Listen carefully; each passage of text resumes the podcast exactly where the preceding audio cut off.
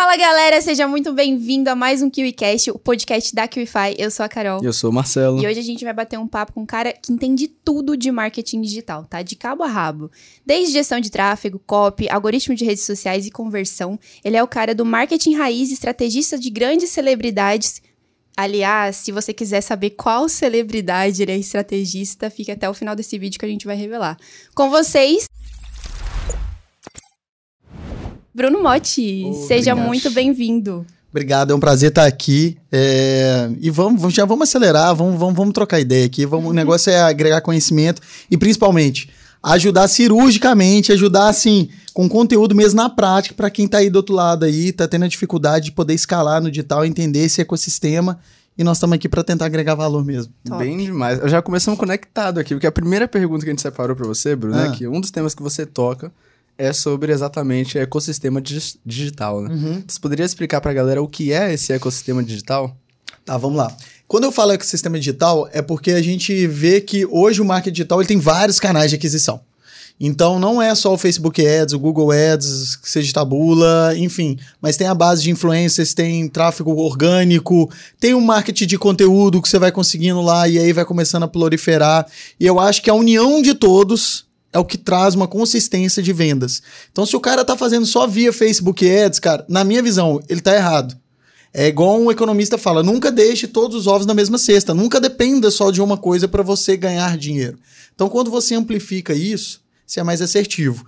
E muita gente não sabe o que é marketing digital. O ciclo da internet é muito curto. Poucas pessoas falam disso no marketing digital. O ciclo da internet são criativos que atraem, então você vai chamar atenção lá para o topo de funil e tudo mais. É, criativos que conectam, engajam, interagem e estratégias que realmente façam você tracionar. Então, o ciclo da internet é muito curto. Você vai atrair, você vai conectar, vai engajar para tentar converter ali e acabou. Mas e o resto? Como que eu entendo o comportamento do consumidor? O que, que ele quer comprar? O que, que ele não quer comprar? Para onde que eu vou? Como é que eu melhoro o meu produto? Como é que eu melhoro a experiência do cliente? Aí que entra o marketing raiz, que pouca gente no marketing tal sabe falar. Mais ou menos isso. Interessante. Legal. E por falar em marketing raiz, como é que foi o seu background antes de entrar é, no marketing digital? Como é que foi esse processo de mudança? Teve muita diferença? Como é que foi Tá. isso? Então, eu sou formado em marketing, né? Tenho MBA em gestão de negócio, tenho alguns cursos de universidade fora. Iniciei um mestrado em administração, então eu sou da velha guarda. E eu trabalhava no ramo corporativo, então eu lidava com toda a politicagem, gestão de processos e tudo mais. E aí, quando eu entrei no digital, eu vi que era, era menor, assim, vamos dizer assim.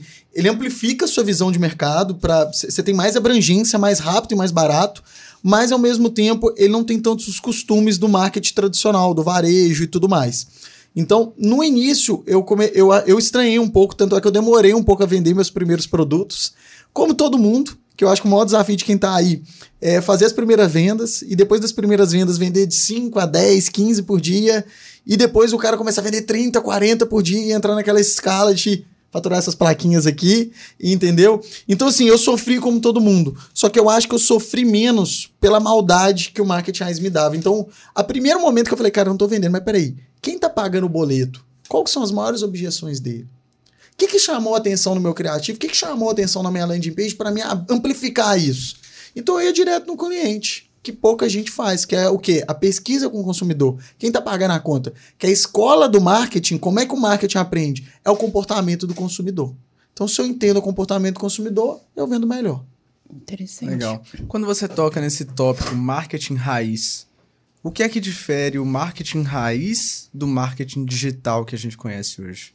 Cara, assim, o digital é, é- é esse ciclo curto, né? Uhum. São as estratégias, né? Essa- essas conexões, essas interações e essa atração que você atrai a atenção da pessoa lá, joga para landing page, às vezes você vai fazer uma conversão direta, ou às vezes você vai mandar para o WhatsApp, né? O famoso X1 que eles falam aí, e vai converter lá uma- por uma venda consultiva.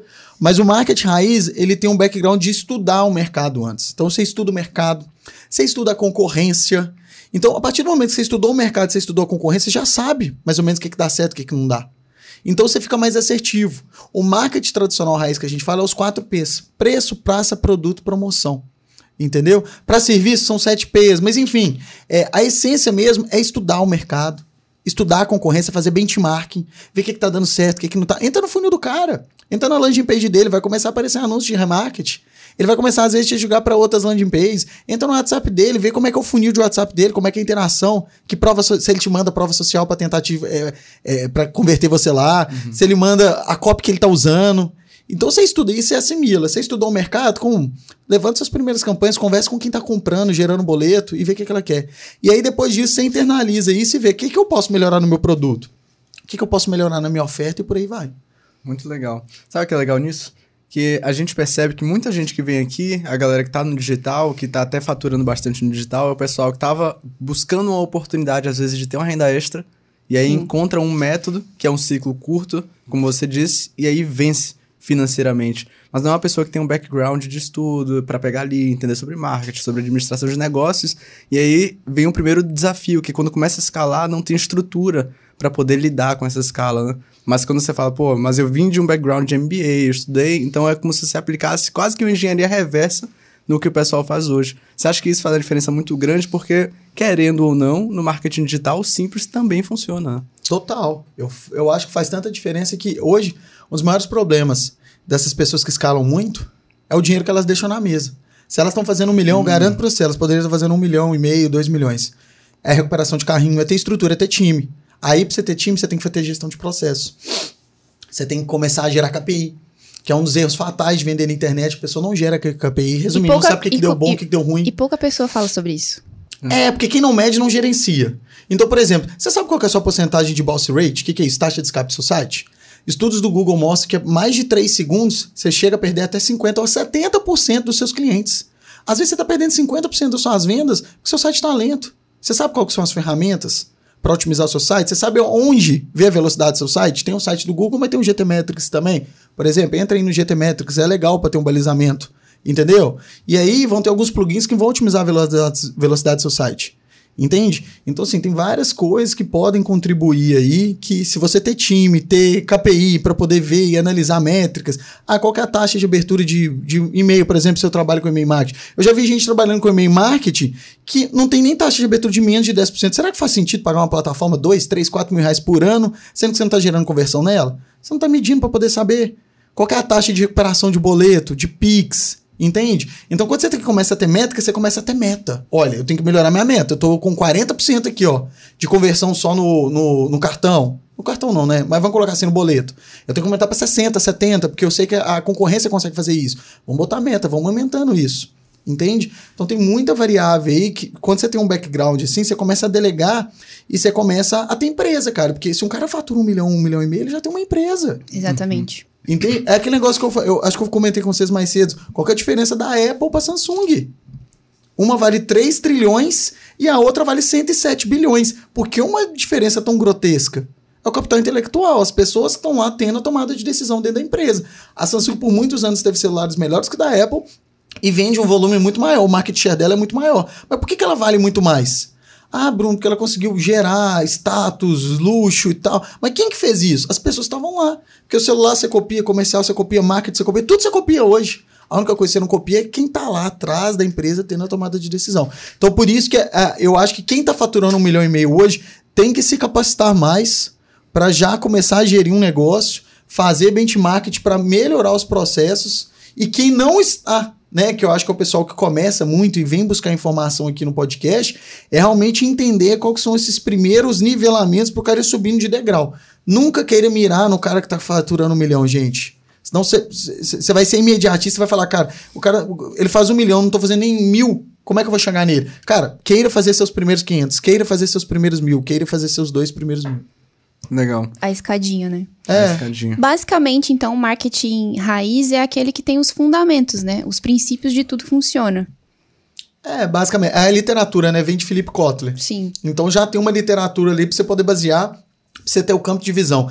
Quando eu, eu, eu, eu já dei algumas palestras, eu sempre falava, galera, tenta fazer um planejamento estratégico do seu negócio. 60, 80 páginas. Ah, o que, que é isso, Bruno? Entra no Google lá e pesquisa. Faz um planejamento estratégico. Eu tenho certeza absoluta que você vai estudar tanto que você vai sair muito melhor do que você entrou. E muito mais centrado nos seus objetivos. Que aí vai ter um plano de ação, 5W2H e tudo mais. Cara, você vai sair de lá organizado e planejado de uma maneira que você vai melhorar a estrutura. Entende? Então eu tenho certeza que você vai ser muito mais assertivo fazendo ele do que não fazendo. Uma dúvida que eu fico é a galera que inicia, por exemplo, realmente, é, você disse uma frase que é muito importante. O comportamento do consumidor é a escola do marketing. é isso? isso. E como que esse, esse cara que entrou agora, por exemplo, sem esse background de marketing raiz, e aí ele entrou no, no marketing digital agora, como é que ele pode fazer para estudar e entender melhor o comportamento do consumidor? Tá, que ele começou agora. Isso. Olha, para começar, é, a gente tem um, um- um negócio que chama público-alvo e público marginal. Marginal é que não é o público-alvo. Então ele vai no público-alvo, por exemplo, ele vai pegar um segmento lá de pele. Tem muita gente de pele, vamos colocar assim no mercado. Pergunta para quem consome o mercado de pele. Perguntas Entende? diretas. Perguntas diretas. É isso que eu queria ouvir. Eu faço isso. Eu tenho alguns produtos de segmento de beleza lá. Eu- cara, eu não entendo. Eu vou na minha irmã, eu vou na funcionária minha. Teve copy que eu já bolei que eu achava que eu tava 100% certo. Eu falava, nossa, se eu acertei na copy, porque eu faço tudo. Eu gosto de fazer tudo um pouquinho. Eu sou polivalente, eu gosto de fazer um pouquinho bem de cada um. Não sou, eu não sou referência em tudo, mas eu faço um pouquinho bom de cada. Eu falei, nossa, a copy tá de matar. Eu levei para minhas funcionárias, "Não, só troca essa palavrinha. É, eu, tinha, eu queria falar que ah, ajudava o crescimento do cabelo. E eu falei que é, volume de cabelo. A mulher eu não gosta de cabelo volumoso. Mulher quer ter o cabelo grande, mas não vou. Olha, é uma Real, coisa é que um é boba pra detalhe. mim, Aham. Detalhe. mas pra mulher é tipo assim, fundamental. Então entendeu? Agora eu vejo gente vendendo produto aí na internet que não sabe quem tá comprando, não sabe as objeções e vender na internet. Anota isso porque isso é o mais importante, é aumentar a curva de consciência do cliente e diminuir a curva de objeção. Aliás, vender é isso. Como assim aumentar a curva de consciência? Às vezes a pessoa não sabe que tem um problema, aí você tem que cutucar e falar: olha, você tá com problema de, sei lá, memória? Você tá com problema de não sei o quê? Olá, opa. Às vezes a pessoa sabe que tem um problema, então você tem que abrir mais, você tem que cutucar mais a dor dela, você tem que fazer uma das premissas de storytelling é fazer a pessoa abominar o problema. Tipo assim, as pessoas convivem com o problema. Quando ela começa a abominar o problema, não consegue conviver mais com aquilo, cara, ela vai comprar. Entende? Então você tem que aumentar o nível de consciência dela que ela precisa do seu produto e não da concorrência. Então você vai ter que mostrar autoridade, que isso é bom. Você vai ter que mostrar que tem uma oportunidade a mais no seu produto, que ela tem uma vantagem. Beleza, aumentou essa curva, diminui a curva de objeção e de dúvida. O que, que é isso? Ela tá cheia de coisinha na cabeça dela lá, de entrave que ela não vai comprar no seu produto. Diferente de uma loja física, se você entrar aqui e falar, olha, eu quero essa caneca, eu quero vermelha. Pô, só tenho branca e tal, mas leva branca, tá na moda e tal, eu vou tentar te convencer. Você vai falar, não, eu só quero vermelho. Você vai sair, eu sei que você quer só vermelho, eu vou comprar vermelha para vender depois. Mas na landing page lá sua, vai entrar um tanto de cliente, vai te criticar, vai ter um tanto de coisa na cabeça e vai vazar, você não tem notícia de nada. Então é muito mais difícil vender por esse ponto. Então por isso que você precisa entender as objeções, porque sua landing page tem que quebrar todas elas, tem que tirar todas as dúvidas. Aí sim, o cliente está sem objeção, está sem dúvida. Você mostrou que ele não pode conviver com o problema, que é a melhor oportunidade, seu produto é bom, acabou, você vai vender para ele.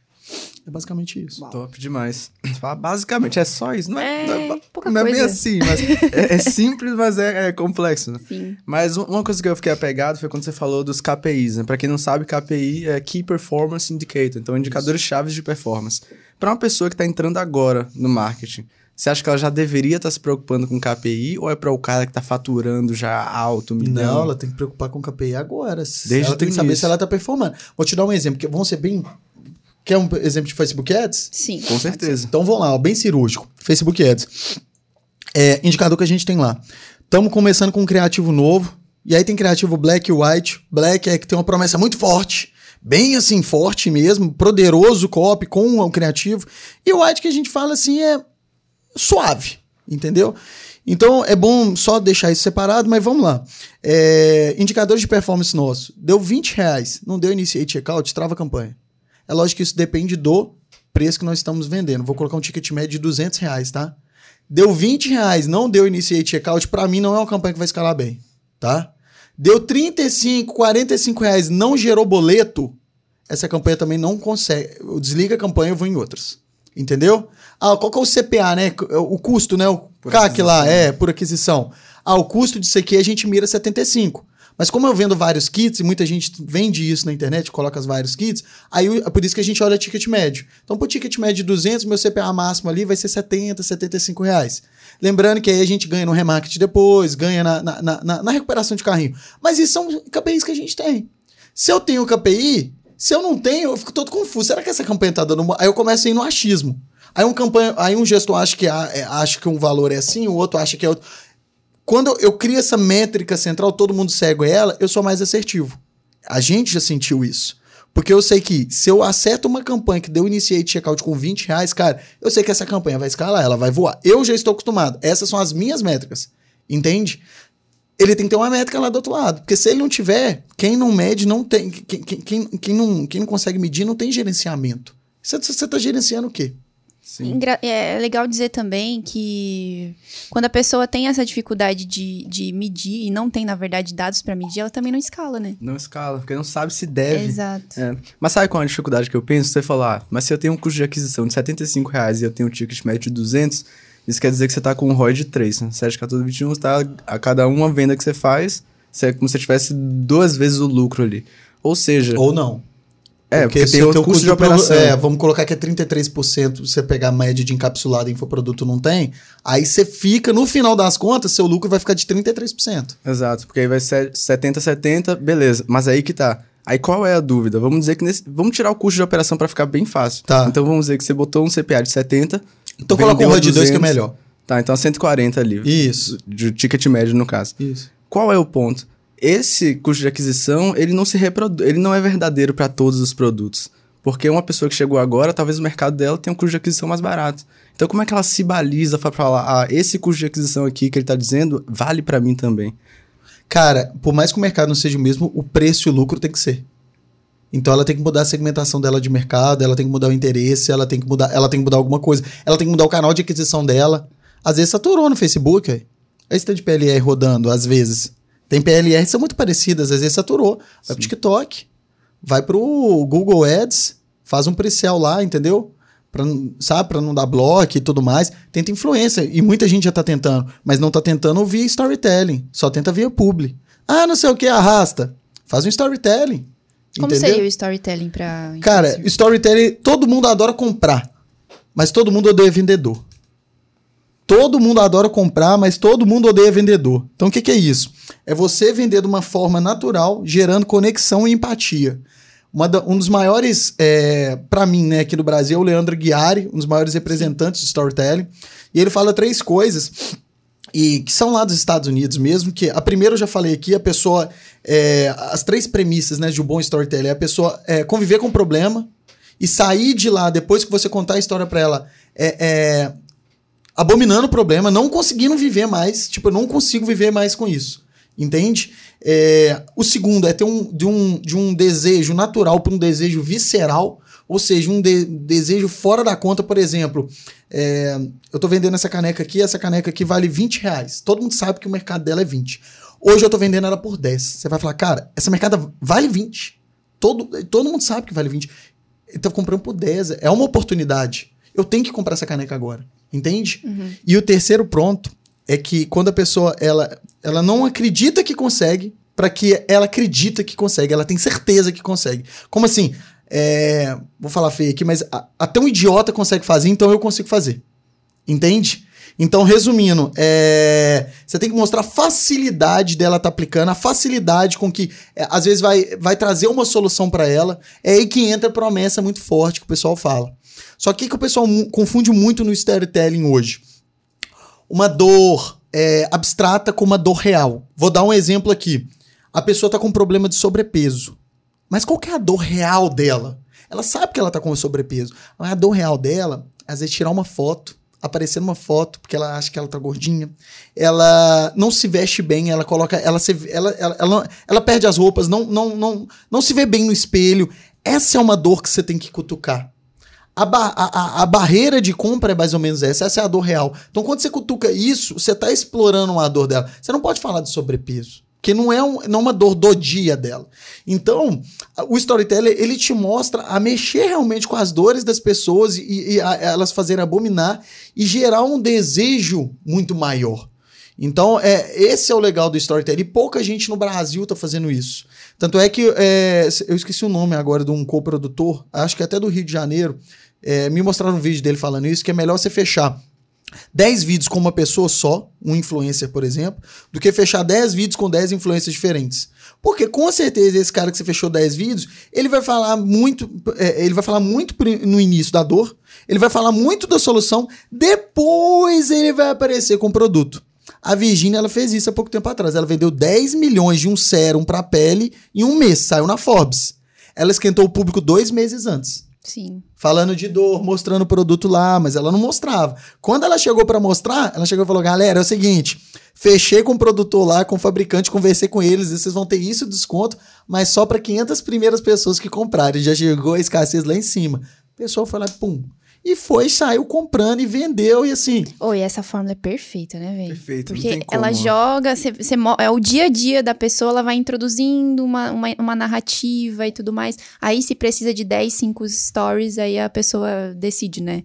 Dá pra distribuir essa história em vários Sim, ou pe- sim. pequenos, mas eu acho que mais stories divididos em dias fica muito mais natural, assim. Fica. Mostrar a narrativa verdadeira. É, exatamente. Você conecta. E por que, que você tá jogando influência? Porque você confia que ele tem uma comunidade, ele tem uma interferência dentro da comunidade. Mas se você faz isso de forma automática, três telas de 15 segundos, escrito hashtag publi ainda, me ajuda Pior. aí, entendeu? Exatamente. Então, assim, tem N maneiras de um cara que tá entrando agora, e aí a gente tem micro-influência aí que cobra barato hoje, entendeu? Do cara ir para outras, sabe? Outros canais de aquisição que não seja, às vezes, um tráfego pago, entendeu? Por método de parceria, inclusive. Legal. Olha, aproveitar que estamos aqui com um estrategista digital, você tocou em uma estratégia no meio da sua fala, que foi a estratégia de pre-sell, para direcionar, né, talvez para... Não vou nem dizer o, o porquê, queria que você explicasse como é que funciona essa estratégia e quais são os porquês dela. Tá. Tem N porquês, né? O mais, assim... Mas é- antes dos porquês, o que é essa estratégia de pre-sell, Bruno? Tá, o pre-sell, na verdade, é, é uma página que a gente manda a- a- as pessoas para depois mandar para a página, vamos colocar assim, verdadeira. É o que a gente usa de pre-sell lá, tá? Entendi.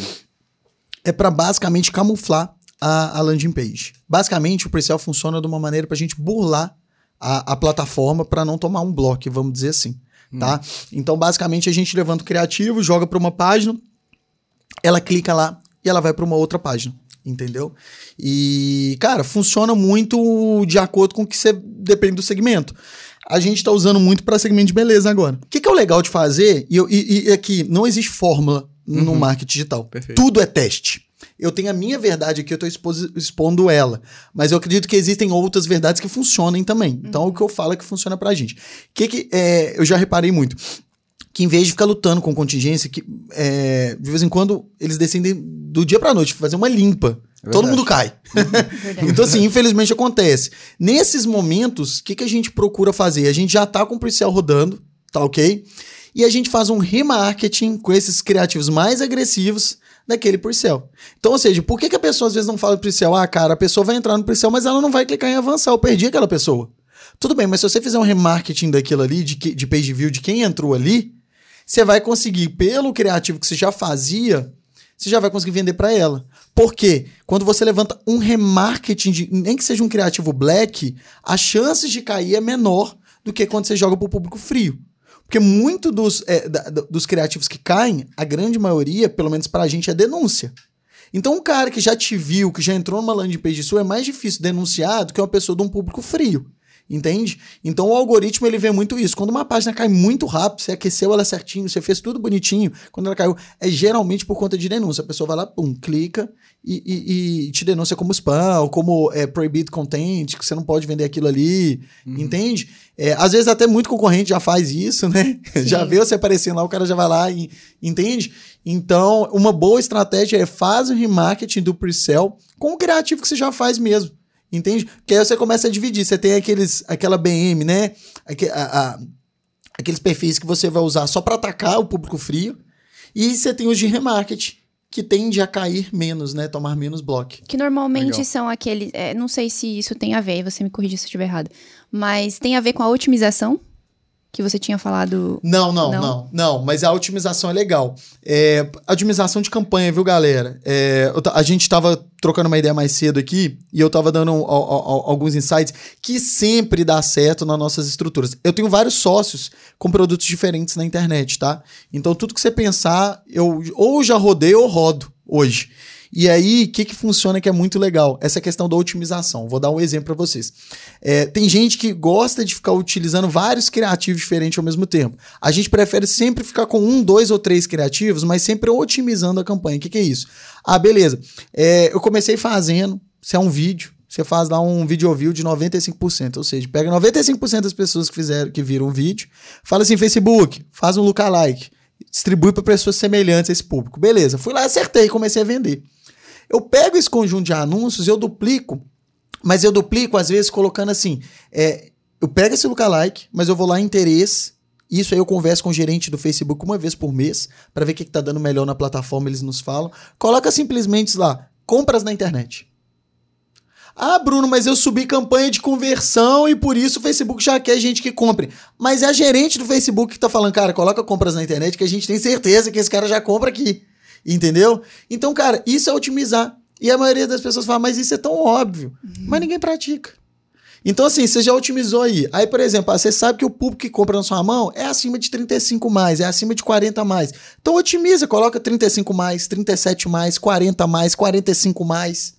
Aí é mais homem, então testa mais homem. E aí você vai fazendo essas otimizações. No final das contas, você só vai duplicando, otimizando, duplicando, otimizando. Essa é a melhor forma de escalar, na minha visão. Não é fazer tudo aberto, não é soltar tudo, entende? Essas otimizações, elas otimizam na métrica de ROI. Na métrica que você vai olhar CPM, CTR, porque você está entregando para a pessoa certa. Às vezes o CPM vai ficar mais caro, às vezes o CTR vai ficar mais pronto. Mas o que, que importa mais? É o ROI. É. Entende? E imagina um remarketing disso poderoso. O que, que você prefere fazer? De um remarketing de um público aberto? Você está atacando um tanto de gente lá, ou você prefere fazer um remarketing de público mais conveniente seu, de pessoas de 30 a mais que você sabe que compra na sua mão? Entende? Uhum. É lógico que você vai fazer de compra também, de purchase, você vai fazer de initiate checkout, mas dá para fazer um remarketing, tipo assim, só de page view. Mas você prefere um público mais aquecido ou um público muito mais frio? Entendeu? Fica aí o questionamento. Fica o questionamento. Bruno, qual a, a, diferença entre um estrategista digital e um coprodutor? Ou é tudo a mesma coisa? Cara, eu acho que estratégia. Acho, tá? Eu não gosto de trabalhar muito com achismo, mas eu acho que estratégia digital ele tem uma visão maior, porque o coprodutor ele, ele entende daquele produto. Ou de alguns, né? O estrategista digital, acho que ele linka às vezes até negócios. Eu tava conversando com vocês mais cedo, você hum, eu tenho umas ideias bem diferentes. Sabe? Tipo, meu negócio é business. Não é campanha. Eu sei subir campanha, eu sei fazer copy, não sou o melhor, mas eu sei fazer um pouquinho de cada. Eu sei fazer até design. tá mostrando pra vocês design no Canva aqui. Enfim, monta até site, eu faço um pouquinho de cada. Mas eu tenho esse conhecimento holístico justamente para mim também saber é, contratar as pessoas certas e saber linkar produtos. Então, às vezes, eu vejo que um cara tá com um produto bom. Às vezes eu vejo que tem alguém com uma autoridade boa, mas não tá vendendo nada. O que mais tem é influência aí na internet que não tá sabendo aproveitar o potencial dele. E é por isso que eu trabalho com alguns influencers hoje. Então, assim, é, e, eu, e eu sempre tô tentando ver o que, que tá de novo no mercado, o que, que tá vendendo mais, o que, que não tá vendendo. Essa curiosidade me traz esse, esse, esse conhecimento. E esse conhecimento, se eu souber lidar com a estratégia muito bem, eu consigo fazer mais dinheiro. É que eu tava conversando, para resumir, né? Eu tava conversando com os meninos hoje. Às vezes tem gente que é tão operacional que fica lá um ano trabalhando. Você ficou um ano lá pelejando, aquela correria do dia a dia, sabe? Aquela correria, correria, correria. Aí o cara conquistou às vezes tão pouco no final do ano, sendo que se ele tivesse respirado, conectado com pessoas, visse outros negócios, saísse na rua mesmo, fosse, se ele juntasse dois pontos ali, ele teria feito muito mais dinheiro com muito menos trabalho. Entende? Sim. Não é não trabalhar, a gente trabalha pra caramba. Mas é saber linkar pontos, que isso é a essência de network também, e isso é a essência de negócios. É ser linkar pontos. Steve Jobs falava isso. A vida é sobre ligar pontos. Né? É, só para finalizar, teve uma frase que ele falava, não sei se já viram o discurso que ele fez em Harvard. É, ele falava, né? É, stay hungry, stay foolish e tudo mais, mas ele falava uma coisa muito legal, que às vezes o que a gente está fazendo agora não faz muito sentido na nossa vida. Mas são essas coisas que a gente mais faz no dia a dia, que às vezes a gente tende a procrastinar, vão fazer que a gente se torne quem a gente quer ser. Nossa. Às vezes as coisas que a gente mais procrastina no dia a dia vão fazer a gente tornar-se o que a gente realmente quer ser. E o exemplo que ele dá é um exemplo, tipo, nada a ver, mas que encaixou perfeito na vida dele, que ele tipo fala. Quando ele estava na faculdade, ele estava com 20 e poucos anos, ele estava fazendo computação, alguma coisa do tipo, ele resolveu fazer caligrafia, desenhar letras. E, cara, oito anos depois, no lançamento do Macintosh, ele foi lá, dada a aula de caligrafia, ele inventou três fontes ou cinco fontes diferentes. E aí a Microsoft que vem com o Word foi lá e copiou. Então hoje, resumindo, se a gente entra no Word, no PowerPoint, em todos esses programas, você tem várias fontes lá, foi porque ele fez uma aula de caligrafia que não tinha nada a ver com o curso dele quando ele tinha 20 anos de idade. E isso é sobre conectar pontos. Na época não fazia sentido. No dia fez. Entende? Então eu acho muito legal. É basicamente isso. Top. Top. É, é realmente tocou até aqui. Tocou, é verdadeiro. E também, Mas assim, ah, continue. Só um comentário que a gente almoçou junto hoje, né? uhum. né? E realmente está ligando pontos, conectando as coisas. Sim. Isso é um estrategista digital, né? Isso. Vai mais do que você realmente co-produzir um expert. É sobre você entender o ecossistema que envolve e todas as possibilidades que podem acontecer naquele expert. Realmente, isso faz toda a diferença. É bem, bem legal. Co-produzir é um doce do estrategista. Sim. Se pegar um, chegar um guru aqui, eu falo, não, dá para fazer esse menino aí, dá para fazer muito mais. Você tá fazendo quanto? Não, a gente faz três vezes mais. Mas é porque não vai ser só na cópia, vai ser, não vai ser do jeito de vender. Vai ser na estrutura, vai ser no carrinho abandonado dele, vai ser ligando com o influencer, vai ser ligando com. Não, eu tenho um expert aqui em Google excelente. Eu mesmo não vou rodar, não. Esse cara aqui que vai rodar. Você criar um ecossistema digital em cima do guru. Que aí ele vai ganhar de várias pontas. Ele vai ganhar do Google, ele vai ganhar do remarketing, vai ganhar do influencer, ele vai ganhar na recuperação de carrinho, que é o dinheiro que ele tá deixando na mesa. Então, é, é tirar dinheiro até, até, até onde dá. Não Entende? deixar dinheiro na mesa. Não deixar dinheiro na mesa. Legal. Inclusive, pegando, pegando um gancho nesse assunto de, da, das ações do estrategista digital, é, quais as premissas que. Aliás, quais as primeiras coisas que você avalia quando pega um cliente novo? Para ser estrategista dele, por exemplo. Cara, eu não, eu não tenho. A gente não tem exigência. Exig, tá a gente não tem exigência, assim. O que eu gosto de ver é quais são as vantagens competitivas dele, porque é, para mim é um produto. Para mim é um canal de aquisição. Vamos supor, é uma influência, para mim influência é canal de aquisição. Entende? Ah, não, tá vindo um cara que ele é expert ou ele tá vindo com uma ideia, tá? Qual que é o produto? Quais são as vantagens competitivas que ele tem para a concorrência? Por que, que eu vou vender ele é, melhor do que o que já tem na concorrência. Tanto é que todos os produtos que eu fiz, que são meus lá, do iHub, que é a empresa que eu tenho lá em Nova Lima, lá próximo a Belo Horizonte, todos têm uma vantagem competitiva. Se é encapsulado, ou ele dura mais, ou é com a composição, ou... sempre tem um diferencial, entende? Então é isso que a gente busca, o diferencial. Show. Show de bola. E outra, outro ponto que a gente pensa também, que a gente até tava ontem, né? A gente tava falando, você falou, ah, mas teve um cara que ofereceu um produto né, que eu queria que, eh, tipo, fosse co-produtor do meu produto, mas ele ofereceu uma porcentagem que não funcionava e tudo mais. E como você trabalha com essa galera que é muito grande no, no mercado de influencers e digital, como é que funciona para você conseguir negociar com essa galera, fechar um negócio de verdade, sabe? Tá. Primeiro ponto depende do tamanho da pessoa, né? Se é um cara que já é grande, cara, não tem jeito. Você tem que dar uma proporção grande do negócio. Mas se você pensar, você quer um pedaço. Tem gente que fala, né? Você quer, quer um pedaço da uva ou um pedaço da melancia? Porque você vai ganhar muito mais. E não é só por isso, é pelo network mesmo. E é fazer todo mundo ganhar. Eu acho que ninguém faz nada sozinho. Uhum. Eu acho que eu tenho, às vezes, tanta aliança, assim, tanta parceria, justamente por isso. Meu foco inicial nunca é dinheiro, é sempre o movimento. Meu negócio é o movimento, cara, é entender. Entendeu? O dinheiro que eu precisava fazer, eu sou de uma família que minha mãe criou eu e minha irmã com um salário mínimo e uma pensão pequena, sabe? Eu não passei necessidade, a gente passou dificuldade. Mas perdi meu pai com sete anos, perdi minha mãe tem quatro, cinco, quatro, quatro anos. Então, assim, eu sou um cara que já. que, que veio. Que, que, não saiu da favela, mas veio, sabe? Que não tinha aquela perspectiva, que veio das escolas normais, escola estadual. Então, assim, é, eu nem, nem pensava que eu ia chegar onde eu cheguei. E eu tenho certeza que eu nem tenho noção de que eu vou chegar onde eu ainda posso chegar. Mas uma coisa eu sei. A mensagem que eu quero transmitir, esse conhecimento, esse, sabe, sentar e trocar essa ideia aqui, eu sempre vou fazer. Tanto é que meus funcionários falam, às vezes eu chego assim, eu vejo alguma coisa, e lá vem o Bruno, ele já vai palestrar já. É meia hora falando, cara. Não é aquela lição de moral, é sabe, sabe quando você quer externalizar o conhecimento, Sim. que a veia começa a subir aqui, ó, eu, eu preciso entregar. Então é, é, é isso, velho, que faz, sabe? Que eu nem sei qual que era a pergunta mais. Não, era sobre negociação a pergunta, Sim, né? É. Então, mas é basicamente isso. É... Eu sou tão assim de viver que eu não gosto de perder negociação. Legal. Eu não, eu, sabe, se dá para fazer, nós vamos fazer, cara. Você tem alguma coisa para fazer? Faz sentido, é lógico, meu tempo, dá, dá para fazer? Não, eu não, eu, eu, eu não perco. Agora, em questão da negociação com influência, cara, é, é, é realmente você entender o que o cara quer você entregar. Porque hoje, muito influencer hoje, ele tá querendo fazer um negócio que chama Brand for Equity. Ele não quer ganhar só. As publi estão acabando, cara. Verdade. Entende? Ele quer ter um negócio com equity, com valuation. Como é que você vai fazer isso? Você tem que ter balanço, você tem que. O cara tem que entrar dentro da sua empresa. Só que é muito delicado também, se você depender só de um cara como canal de aquisição. Então, quando eu entro com um cara, eu entro, eu sei que ele é um canal de aquisição, mas eu, eu, eu não vou utilizar só ele. Eu vou vender no Facebook, eu vou vender no Google, eu vou, vender, eu vou tentar outras parcerias. Eu sei que vai vender no orgânico. Entende? Eu vou fazer outras coisas, eu vou abrir o leque. Então eu fico confortável por conta disso. Então, quando você fechar com influência, tentar fazer alguma coisa, não, não dependa só dele, não. Legal. Tenha uma teia para poder vender.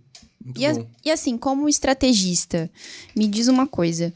Qual que é a estratégia, assim, necessária para uma pessoa que não necessariamente vende um produto digital?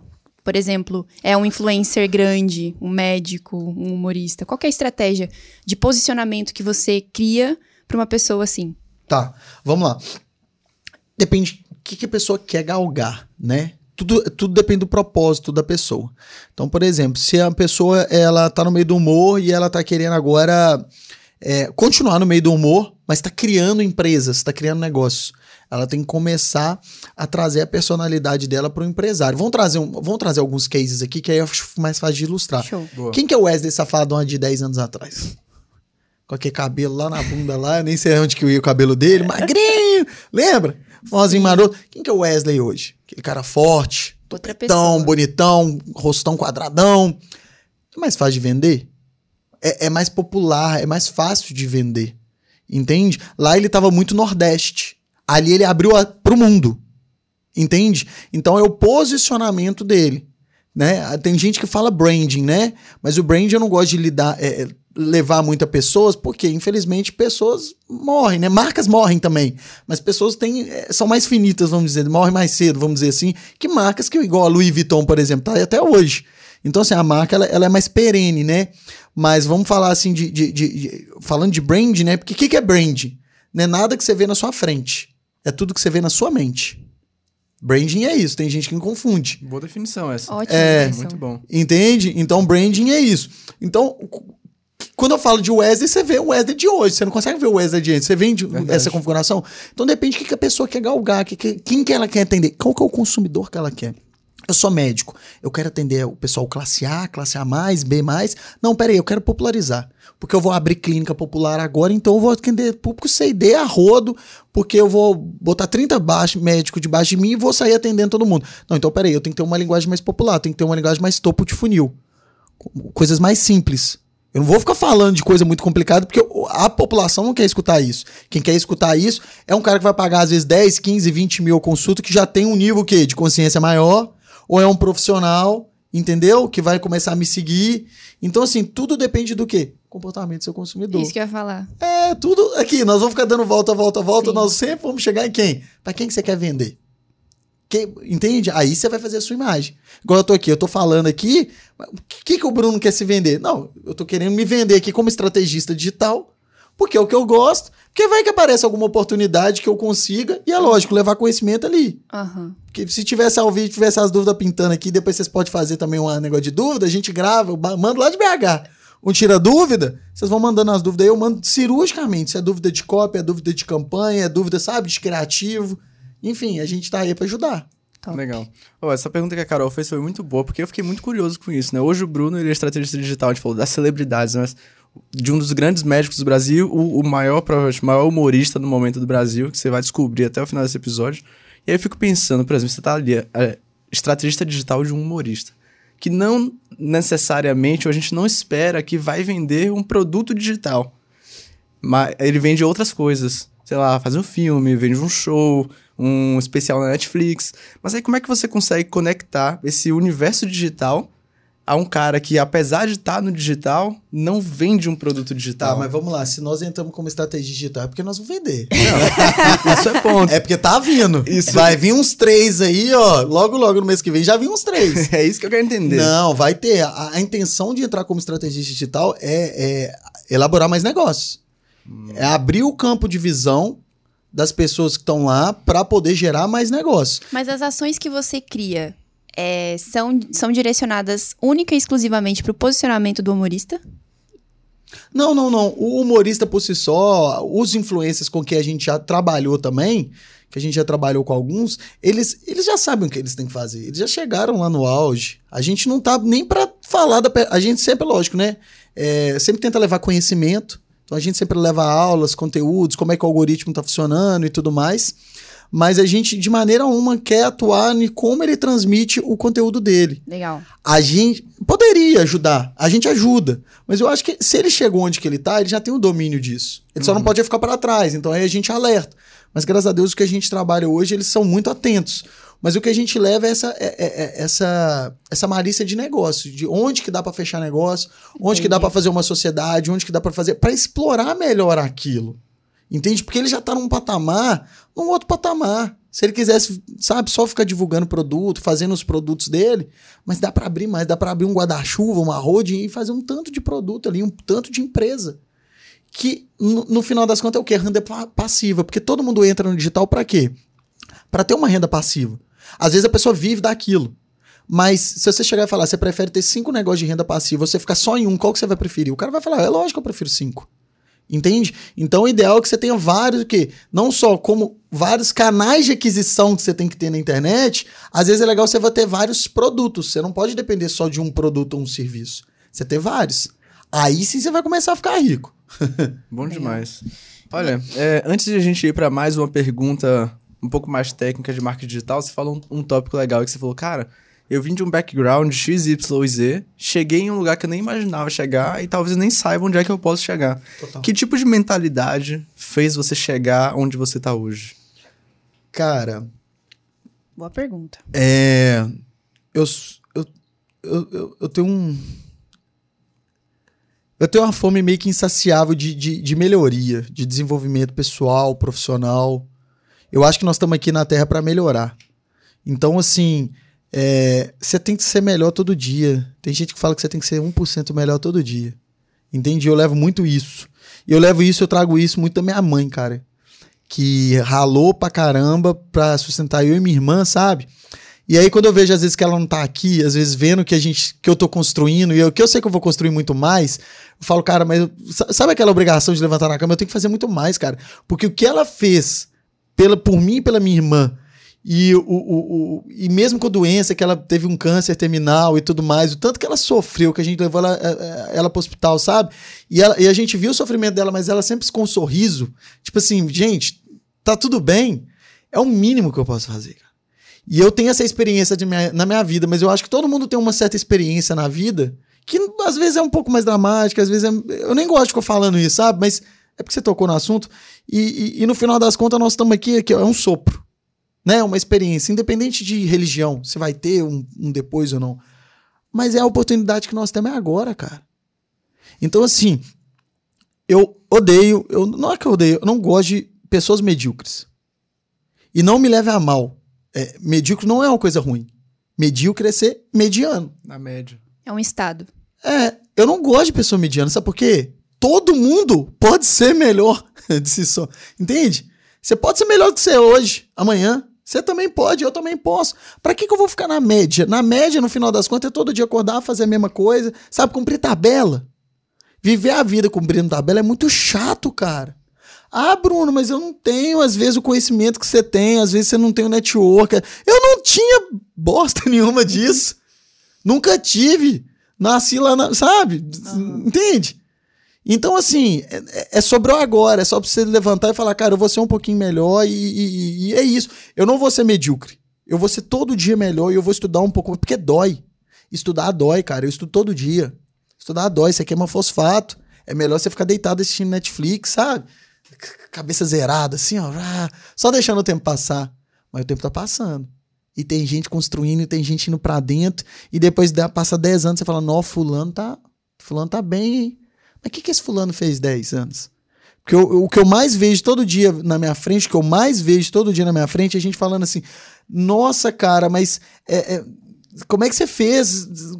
Você virou a chave rápido e tal. Falou, cara, tem 10, 20 anos que eu tô, tipo assim, aceleradaço querendo fazer as coisas.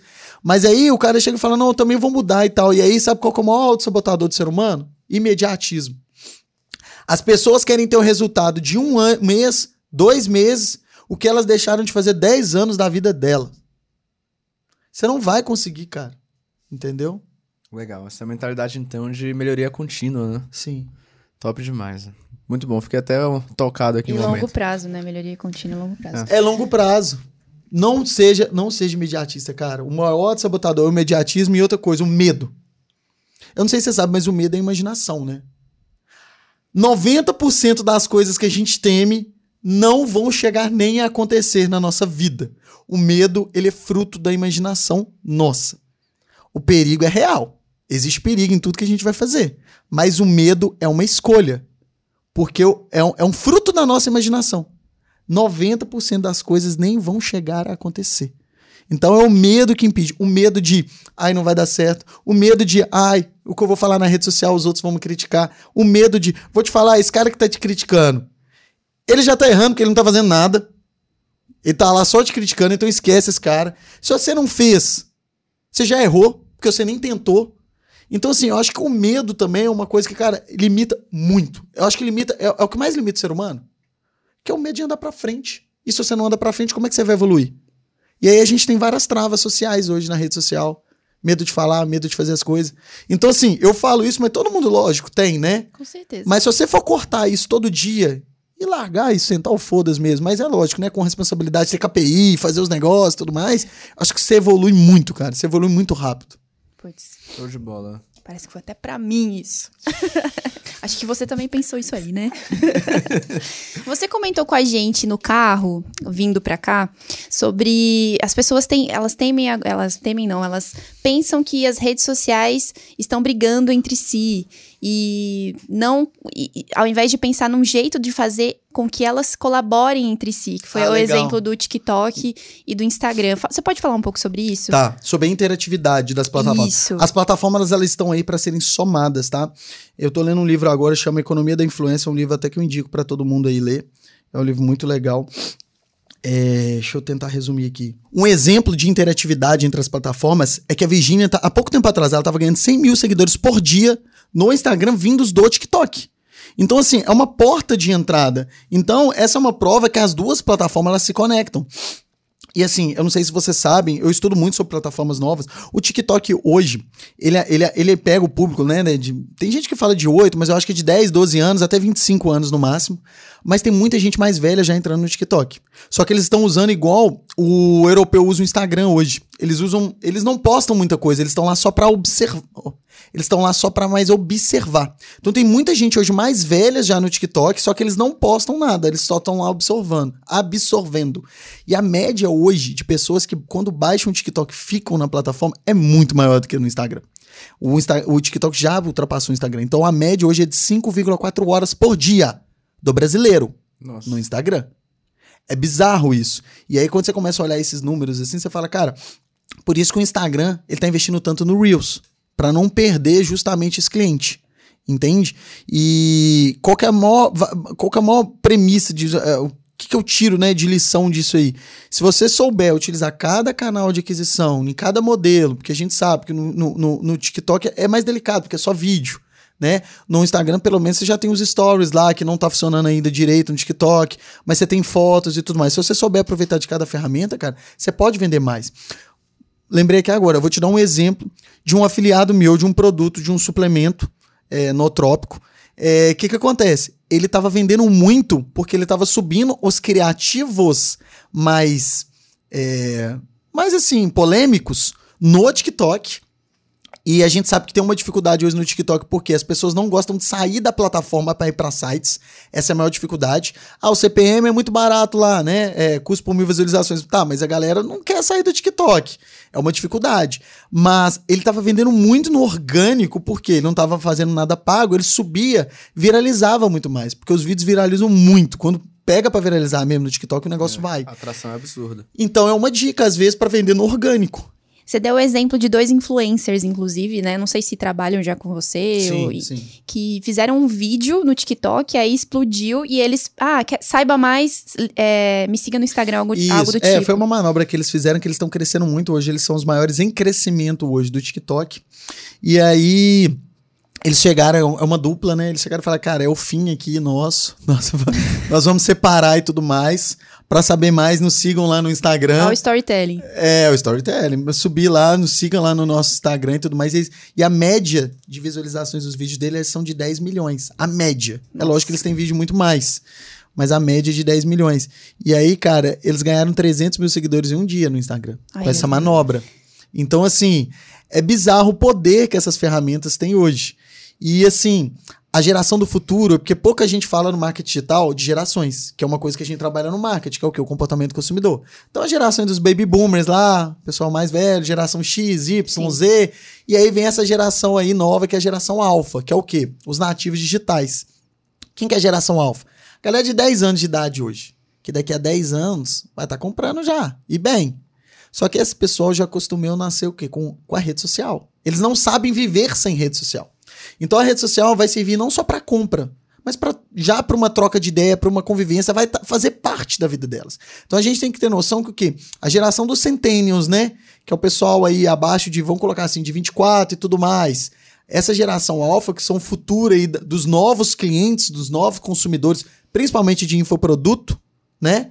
É, cara, que plataforma que eles estão? Tem gente trabalhando muito pesada PLR aí, né? Que vende muito no TikTok tá sabendo explorar, porque vai ter muito mais coisa vindo por aí. Então eu acho que abrir os olhos também para inovação, às vezes para quem está começando que não tem muito dinheiro, se abrir os olhos é uma forma de ganhar grana. Porque o cara vai estar tá, o quê? Sempre estudando, sempre à frente. Uma hora ele vai lá e encaixa uma estratégia, cara. Encaixou uma estratégia, é escala. Aí o cara começa a ganhar dinheiro, aí o cara já estudou, já escutou muita gente no podcast aqui. E aí é que vem o quê? O conhecimento pro cara ser um estrategista. Legal. Hoje eu percebo que a maioria da galera de produtor digital aposta muito em uma ferramenta. Então pega ali e fica, ah, sou especialista em Facebook Ads. Tem gente, ah, sou especialista em Google Ads. E você traz muito essa ideia de diversificar os canais de aquisição. Total. Quais são os canais de aquisição que você vê hoje que mais funcionam na internet? Tá, vamos lá. Facebook Ads, com certeza, né? Mas, é, vocês já até trouxeram aqui, né? O Lucas, Lucas Barbosa, Sim, amigo Lucas meu. Barbosa querido. É, cara, ele vende muito bem os produtos dele. E assim, o Google hoje, ele, em questão de algoritmo, ele tem mais informações do cliente final. Uhum. Depois da atualização do iOS 14, principalmente, tudo mais. Infelizmente, o TikTok é uma bagunça, o algoritmo para identificar quem é o cliente. Você vai postar um vídeo, às vezes, motivacional, você pode colocar uma música de funk para poder ter, é, subir mais o alcance viral Sim. dela. Então ele não sabe identificar se é por causa da música, se é por causa do conteúdo, se é por causa da hashtag. Então ele ainda tá meio confuso. Então, assim, eu gosto muito do Google. Se você souber fazer, né, um Google Ads. E aí não é de palavra-chave, né? Aí tem o display, discovery e tudo mais. Uhum. É, o Max Performance, que é o novo agora, né? Que você junta todas elas. Se você souber utilizar deles, você pode mandar para uma página de pre por exemplo, que você não vai estar tá, é, é, afetando seu site. E você pode estar tá vendendo bem. Porque lá as métricas são baratas. Lá, é custo por clique. Então, se seu vídeo é bom mesmo, sua promessa na página de vendas é boa mesmo, você vai vender. Se você fizer um remarketing bem feito, você vai vender. E aí você tem o Google, aí você já tem o Facebook, aí você tenta o TikTok, porque os vídeos que você subiu lá nos stories, no Reels do, do Instagram, pode ser que vale a pena, porque o CPM é barato no TikTok. Aí às vezes você tenta o orgânico, aí daqui a pouco você tá fechando com influencer, cara. Tenta fechar com influencer. Tenta, sua empresa é grande, tenta dar uma fatia de mercado para ele. Tenta fazer um storytelling com ele, tenta dar porcentagem mais um pagamento para ele. Cara, dá para tentar de tudo, entende? Eu acho que tem que tentar de tudo, porque imagina se você tá faturando só com o Facebook. Mas imagina que o Facebook seja 40 ou 50% do seu faturamento. Olha só que legal, você depender de outras plataformas. Sim. Você não depende nem tanto da sua contingência mais. Você tem uma consistência de venda, porque se cair tudo, você ainda tá faturando 50%. Interessante. Verdade. Bora de checklist agora? Como assim checklist? Bora Carol? de checklist. Eu quero saber do Bruno cinco erros Boa. fatais de quem quer vender na internet. Bem demais. Tá, cinco erros fatais. É, o primeiro, e aí não tem uma ordem na minha cabeça, mas eu acho que um dos primeiros são KPI. Quem não mede não gerencia. O segundo é você conseguir externalizar bem aquelas questões das objeções e das dúvidas, tá? Que é o que é vender, o que eu já expliquei aqui. Então, você entender quais são as realmente as objeções do seu cliente qual que são as maiores objeções hoje, vamos colocar assim, encapsulado? Cara, será que esse produto presta mesmo? Será que eles vão entregar? Será que não é golpe mesmo? Como é que você consegue tangibilizar isso? Além de ter prova social, sabe? Eu acho que é a criatividade aí que vai imperar. Entende? Então é como você mostrar confiança. Igual, por exemplo, hoje a maioria dos meus suplementos tem sempre um médico muito forte por trás. Legal. Essa autoridade mata, cara. Quebra muita objeção. De valor e de entrega, tá? Então, tirando isso, tem o KPI, né? Tem essa questão da, das, das quebras de objeções, tirar dúvidas. É, eu acho que tem também a questão de entender o comportamento do consumidor, seus costumes, que eu já falei aqui, que é a escola do marketing. Então, é, eu vou dar um insight bem rápido aí. Pessoa gerou boleto, pessoa abandonou o carrinho, você conseguiu o contato dela. É, pega todo dia 5 do, do, do, do mês, todo início de mês, por exemplo, liga para essa pessoa, mas não tenta vender para ela, não. Faz duas perguntinhas. Um, o que, que chamou atenção no meu produto? ou no meu serviço. Ela vai te falar o que, que mais chamou atenção, às vezes, ou no produto ou serviço, ou às vezes no criativo. Que você pode explorar mais isso. Entende? E por que, que você não comprou? Aí você vai ter a objeção. Então você vai entender a objeção e você vai chamar o que, chama, é, chamou, é, o que chamou mais atenção. Tem termos de copyright lá no nosso escritório que a gente adotou muito, que a gente nem usava. A gente começou a usar de tanto escutar um cliente falar do outro lado: não, eu tô com esse problema assim. Não, eu tô com esse problema assim. A gente falou, velho, a gente começou a usar aquele termo, entendeu? Para vender. Isso é muito legal. É...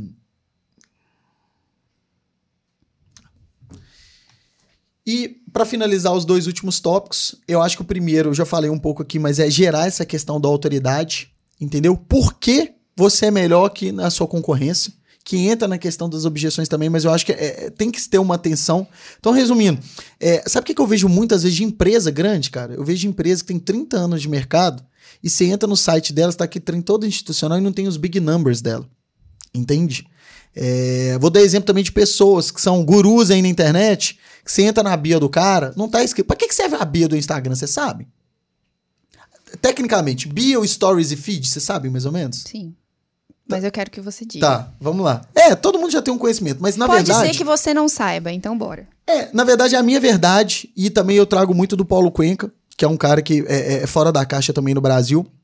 Na minha visão, fala muito bem de Instagram, de, de marketing de conteúdo. E aí é lógico que tem um DNA meu, mas assim, bio para mim é você jogar sua autoridade lá em cima. Ele fala que você tem que falar seu propósito e tudo mais, mas é muito mais do que Bio, o cara entra, não sei, porque quem te segue já não entra mais e não fica olhando só a bio, não fica bicando mais ela. É só o cara que tá começando a seguir. Por que, que eu vou seguir esse cara? Tem tanta gente que eu sigo já, por que, que eu vou seguir? Por que, que esse cara é brabo? Então você tem que colocar seus big numbers lá. E aí tem muita gente que já fala, coloca, ah, faturei milhões e tal, mas às vezes não fala quantas pessoas já atendeu, às vezes não fala o quanto que evoluiu no último ano, não sei, tenta mudar esses big numbers. Mas beleza. Aí beleza, os stories. Para que, que serve o story? Para mim o story serve para tangibilizar sua bio. Cara, você não falou que você é foda? Mostra aí. Mostra aí a prova social aí embaixo, mostra o seu produto sendo vendido, mostra seus números, seus resultados. Igual eu, eu falo, ah, eu fiz marketing, MBA, startup, fiz negócio assim continente. Vai lá nos meus stories, você vai ver os continentes, tudo que eu andei. Você vai ver um tanto de país diferente. Nos destaques, você fala. Nos destaques. Legal. Que aí eu vou comprovar, porque senão fica muito fácil. Viajei cinco continentes. Tá, e aí, cadê? Tô lá, tô lá no Padestaco, lá no, no, no Belo Horizonte só. Entendeu? Não, o cara vai ver eu rodando o mundo. Então, tipo, eu quero colocar minha autoridade assim, porque eu falo que eu vim do corporativo e tudo mais. Mas entendeu o nexo? E o feed, para que que serve? Feed também, para mim, é muita autoridade. E aí sim, o que que você passa? Mas topo de funil. De que que você fala? Que a pessoa que vai seguir ele vai falar: ah, ela fala disso, porque na bio ela falou que ela é especialista nisso e tudo mais, e ela já vai começar a ver um conteúdo na sua bio junto com lifestyle, aí junta com o storytelling, né? Sim. Porque storytelling não é só lifestyle. Storytelling é vulnerabilidade, ninguém fala disso. Verdade. Vulnerabilidade é você mostrar que você é fraco, mostrar que você teve dificuldade, cara. Sabe aquelas fotos de antes e depois? É muito legal. Cara, Sim. eu tava na merda lá, hoje eu tô bem. Isso é, um, isso é um pouco de vulnerabilidade. Você mostrar porque você gera empatia do outro lado. Um pouco de humor. Todo mundo gosta de rir. Rir libera serotonina, endorfina, dopamina, ocitocina, dependendo, são, é, são hormônios do prazer. Sim. E isso gera conexão. Se eu ficar meia hora fazendo anestesia aqui, você vai falar, não, Bruno é gente boa demais e tal, não sei o quê. Cara, eu liberei hormônio. Tem gente que, se não tá usando, pode até usar pra PLR, para conquistar mulheres. Bota o Ferreiro Rocher no porta-mala do carro, bota a música que ela gosta de ouvir, que você já olhou nos stories dela. Ela vai entrar e vai falar, ah, adoro essa música. Pum, serotonina. Nossa, abriu a caixa, nossa, Ferreiro Rocher. Ela pegou lá, tem um negócio que chama milase salivar na boca dela, que já quebra uma enzima de chocolate na boca dela, já vai dar aquela sensação de prazer, falar, nossa senhora, mais serotonina. Nossa, esse cara é maravilhoso. Você tá conquistando a mulher só à base do hormônio. Você ainda não falou nada. Genial. Se você fizer ela rir, então. Entende? Olha, olha que bizarro, cara. Então, assim, e, eh, tem esse, esse ponto. Ah, Bruno, não sou engraçado. Não, então seja sarcástico. Mas tem essa pitadinha de humor. Então, quando você vai montar uma linha editorial, uma pauta, né? Pra você poder fazer um storytelling, isso a gente ajuda a fazer nos artistas também, é legal, porque aí você mostra versatilidade. Entende? Então, se você tem isso no feed, cara, acabou. Aí os stories não, os stories você, você sapeca conteúdo denso mesmo, porque é uma galera que já te segue, já sabe o que você fala. Entende? E aí, voltando lá no Z, na, na, nas cinco, né? Que eu vou Cinco adoro erros voltar, fatais. né? Nos cinco erros fatais. O último era. Eu vou ter que colar, gente. Vou ter que colar porque eu saí demais do assunto. Mas foi uma saída boa, né? Foi. Um drift ali, voltou É. bom agora. É, e o quinto. Ah, tá. E o quinto, ah, e o quinto erro é a questão do ciclo da internet, que as pessoas às vezes não entendem, que é atrair, interagir, conectar e depois converter, que é só isso. O resto, gente, é marketing raiz. Estudar o comportamento do consumidor, fazer benchmarking, que é uma das melhores coisas que eu já eu gosto de repetir porque tem que fazer e estudar o mercado, para onde que o mercado tá indo. Entende? Quando eu falo estudar mercado, gente, quando você fala de PLR, PLR veio de onde? Estados Unidos. Será que você está alimentando na fonte ou você está alimentando os caras que estão vendendo aqui? Se você estiver alimentando lá na fonte lá, você vai ser, você, você pode ser pioneiro. Você pode vender mais, você pode encontrar um jeito melhor de vender. Você pode arrumar um criativo lá diferente, alguma coisa assim. Então isso é estudar mercado. Você entende se eu estudar mercado, se eu estudar a concorrência, se eu quiser, eu- eu- você pode mostrar um PLR que eu nunca vi na vida agora. Esse cara faturou 10 milhões. Você entende que se eu estudar ele durante 15 dias, eu tenho certeza que eu vou vender pelo menos uns 100, 200 mil no outro mês? Sem prática. Mas por quê? Eu vou estudar a concorrência, eu vou entrar no funil dele, eu vou ver quem que é, eu vou ver quem tá fazendo tal, não sei o quê. Aí eu vou lá na fonte, eu vou estudar o mercado e tal, não sei o quê. Tal, tal, tal. Eu sou muito mais assertivo. Aí eu vou estudar, tentar estudar um pouco do consumidor. Quem consome aquele produto, o que ele faz, por que, ele consome aquele produto, quais são as objeções dele. Pum. Entende? Eu já sei mais ou menos o que, que eu tenho que traçar, o meu planejamento para poder fazer um landing page, para fazer um criativo. Acabou. Não tem muito mistério. É só estudar. Top. Recapitulando, cinco, cinco erros fatais de quem quer vender na internet, Marcelo. Não prestar atenção no KPI. Hum. Ah, não prestar atenção no comportamento do consumidor. Você quebrou minhas pernas. Oxi! quebrou. Não prestar atenção na quebra de objeção e autoridade e não prestar atenção no ciclo de, da internet. Da internet. é Na verdade, isso. não mostrar autoridade, né, no caso, porque como são cinco erros, é não fazer É, todas essas não cinco mostrar, coisas. justamente. Show. É basicamente isso. Ó, isso que é podcast bom. Podcast você pode pegar o caderninho anotando, e depois abrir e você fala, cara, esse cara aqui me ensinou XYZ, não é só coisa vazia. Exato. É, lá no, na- lá no Instagram acho que tem um post também. Se a galera quiser Semelhante. ver lá, é. Legal. Mas ó, aproveitando que a gente tá no, no checklist, tem outra coisa que eu queria falar também. Outros cinco. Ah, do São 5 mais. Os cinco, seis. É 5 mais. Cinco mais? Então, Cinco mais, Cinco é mais. cinco mais. Pode explicar pra galera o que é isso? Tá. 5 mais foi um negócio que eu inventei, nem sei por causa do 5, é porque devia ser 5. Mas é porque é o seguinte, a galera sempre chega e fala, cara, tô com dificuldade pra fazer, é, gerar conteúdo. Gerar conteúdo na rede social, gerar conteúdo. É porque eu acho que tem muita gente de PLR que não tem uma página, né? Um, um- um- que poderia ter. É porque não testaram. Que- é, é, vou dar um exemplo. Como assim? Seu PLR, às vezes, vai falar de relacionamento. Cara, cria uma fanpage que cria um- um- um- um, uma página no Instagram falando sobre relacionamento. Só que você pode pegar várias coisas de vários o quê? É, influenciadores que falam de, de, de relacionamento e colocar lá o Reels do cara e colocar lá os. Entende? Porque você vai fortalecer uma página que fala o quê? De relacionamento. Você não concorda que é muito mais fácil depois eu vender no orgânico e às vezes vender no remarketing? Porque o cara vai entrar e vai falar: não, eles falam muito de relacionamento, eu vou seguir essa página. E eu vou comprar esse produto também. Pouca gente faz isso. Ah, não, tenho que criar conteúdo. Não, às vezes não. Você vai pegando o que mais tem na internet e vai colocando tudo ali. Você vai fazendo só um compilado, né? E aí, é, o que que acontece?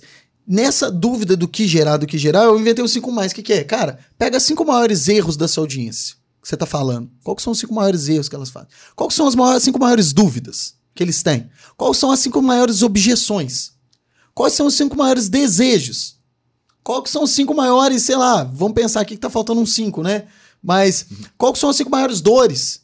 Entende? Pega os cinco mais, que você vai ter assunto demais para poder falar. Mas você tem que conhecer o que é a sua audiência. Mas se você falar o que sua audiência quer escutar, igual, por exemplo, meus suplementos, eles nunca falam só do produto. Pelo contrário, eu mal mal gosto de falar do produto. Eu falo sobre saudabilidade em relação àquele suplemento. Então, se é um suplemento para performance, cara, eu vou falar de performance, eu vou falar de composição, de, de, de, de, composi é, de ingredientes que geram performance, igual, por exemplo, sei lá, cafeína, que ajuda, né, como nootrópico e tudo mais e tal. Entende o que eu tô te falando? Ah, eu vou falar de pele, eu vou falar sobre beleza na página. E aí eu tento encaixar o meu produto ali, mas minha página é uma página que fala de beleza. É muito mais palatável, é muito legal. Porque você não quer ficar seguindo um produto. Você quer seguir o quê? O entretenimento, o lifestyle, ou dicas. Entende?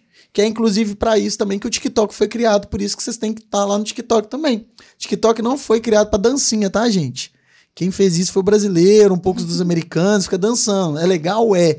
Mas na China ele foi inventado como tutorial, tá? Como, sei lá, levantar um prédio, como reformar a casa, como fazer uma caneca, como não sei o quê. É muito disso. São, é, essa é uma pesquisa que mostra que 68% das pessoas preferem conhecer um produto ou um serviço novo através de vídeos curtos. Elas não gostam de landing page, elas não gostam de. É, enfim, de, de qualquer coisa que você pensar, de fotos, de briefing, de apresentações. 68% preferem vídeos curtos. Tanto é que quando a gente agencia alguns influencers, alguma coisa, hoje em dia a gente vai começar a fazer media kit de vídeo. Coloca o cara lá no Faustão, o cara lá não sei aonde, o cara lá não sei aonde, e vai colocando os big numbers. Fica, fica mais palatável de ver. A galera tá acostumada a ver o vídeo, as imagens passando. Verdade. Entende? Então essa pesquisa é muito real. E aí, por isso que você descobre por que, que o TikTok cresceu tanto. A galera quer ver vídeo, vídeo, vídeo, vídeo, vídeo. Por isso que estão investindo mais no Reels. Entende? Então, quando você começa a entender, mais uma vez, o mercado para onde ele está indo, você é mais assertivo em relação às suas estratégias. Então, às vezes, o cara tá surgindo hoje aqui. Se ele pegar metade da dica que eu dei hoje, às vezes ele vai fazer o que o cara de um milhão da PLR não tá fazendo. Mas ele vai começar de um jeito sem gastar muito e mais assertivo já o quê? Criando comunidade. Sem o quê? Sem imediatista. Você não vai conseguir fazer o que você deixou de fazer em 10 anos em uma semana. Mas você pode começar agora e ir cultivando. Top. Legal. E é legal dizer também que dentro dessa pesquisa também faz sentido dizer que nos cursos online mesmo, é, nem toda pessoa assiste todo o curso. Verdade. Justamente por não ter paciência de assistir muitas Esse aulas. é um problema. Né? Tem uns dados de mercado que mostram que, às vezes, dependendo do curso, 3% viu o curso inteiro. Sim. Aí depois culpa o cara que está fazendo o curso. Um, o cara ali está como professor. Ele, não, ele pode ter prometido o resultado, mas o resultado não depende do professor, depende do aluno. Entende? É uma das coisas que, assim, eu já, eu já, já tive curso, tem alguns cursos que rodam, mas posso pensar em lançar um curso no final, mas não é meu foco. Mas lá na frente eu sempre gosto. É, tem que deixar claro, gente. O cara tá lá como professor. Você não vai na faculdade lá, forma quatro anos em administração e fala: pronto. Ah, não virei empresário, a culpa é da faculdade. Não tem a minha empresa. Oh, você que não vai correr atrás, não. Infelizmente, confundiu-se isso, mas eu acho que muito por causa da promessa também. Sim. Que o pessoal é vende muito. Não, você vai faturar tanto, você vai não sei o quê. Mas aí infelizmente é do jogo, né? É do é, game. É do game. É. Legal. Bruno, eu sinto que hoje tem muitas pessoas, cada vez mais pessoas entrando no marketing digital, mas cada, cada uma dessas pessoas está vivendo um momento diferente na trajetória. Tem gente que está iniciando, está ali começando no marketing digital, tem gente que já está começando ali uma mini escala, está começando a entender o produto, começar a aumentar, tem gente que já está escalado com uma operação robusta. Né? Então, o que, que você acredita no caso que cada uma dessas pessoas, ou seja, a pessoa que está no início, a pessoa que está em mini escala, a pessoa que já está escalada, o que, cada uma dessas pessoas deve focar para continuar tendo sucesso na internet? Tá. Ó, o da mini escala, para mim, realmente é, é, lógico, né? Potencializar as campanhas dele, né? Os canais de aquisição. Porque é igual, por exemplo, se você está vendendo cinco produtos no Facebook, se você vender cinco hoje no Google, se você vender cinco hoje no TikTok, entende? Você já começou a vender mais. Eu acho que amplificar os canais de aquisição é uma mas eu acho que tentar validar e melhorar a performance dos criativos. Aí você precisa de ter KPI. Aí tem uma dica cirúrgica que é muito legal. Eu não sei se já falei aqui, de ranqueamento de comentários de Dark Post. Eu falei? Não, não. Mas esse é um ouro, hein? Sim. Vai largar o ouro, Bruno? Então não vou falar então. O que que acontece? Todo mundo que tá subindo campanha. E aí, todo mundo sabe, mas também ninguém pratica. Eu vejo muita gente. Acabou de subir um comentário, você tem o link da sua campanha lá. Compartilha com o amiguinho, compartilha com você mesmo, compartilha com quem tá próximo de você e pede para fazer um comentário positivo. O que, que você prefere ver? Um, um, um, um, uma publicidade, né? Uma campanha que você subiu agora, tá lá o criativo, com zero reações ou uma com 10 comentários positivos já? Mostrando a foto, às vezes, de uma pessoa com um produto físico na mão, ou falando que viu em tal lugar, ou falando que o produto é bom. Eu acho que gera muito mais positividade, Com entendeu? certeza. E nada mais é que esse ranqueamento de comentários, né? É você subir a campanha e já realmente mandar para seus amigos, você responder, porque já tem uma autoridade naquele criativo. E uma outra coisa muito legal que eu vejo que muitas vezes a gente, as pessoas ficam duplicando campanhas ou tentam campanhas novas, mas não fazem o tal do dark post. O que, que era isso? Você utilizar aquele mesmo anúncio para vários conjuntos de anúncios. Então, ou seja, dupliquei a campanha, em vez de eu usar, subir um novo criativo, eu já publico um que já existe e geralmente eu já pego esse que já tem os comentários. Então, ou seja, olha só que legal. Acabei de subir uma campanha, já tem 10 comentários legais. Começou a vender, eu já duplico essa campanha e eu utilizo esse mesmo criativo, esse mesmo anúncio, entende? Que eu já aproveito esses 10 comentários. E aí, lá na frente, eu já cheguei a ter criativos com mais de 2 mil comentários, com mais de 100 mil é, visualizações. Por quê? Eu só fui juntando no- em vários conjuntos de anúncio um mesmo criativo. E aí ele fica poderoso, entende? Então, assim, eu acho que é uma dica muito valiosa. Mas falando, então, o problema da pessoa que está com mini escala é ela focar realmente na estrutura. Então, ela realmente validar essa estrutura, ter o KPI, ter essa diver- diversificação de canais de aquisição. Porque, cara, eu sei que a maior dificuldade, às vezes, do cara que tá vendendo um é vender 5, vender 10, vender 15 para chegar a vender 20. E aí ele já entrou em mini escala. Ele começou a vender 20, ele tá em mini escala, 15. Lógico, né? Depende muito do ticket médio. Se for um produto de 60 mil reais, se ele vendeu dois, tá bom. Mas eu falo assim.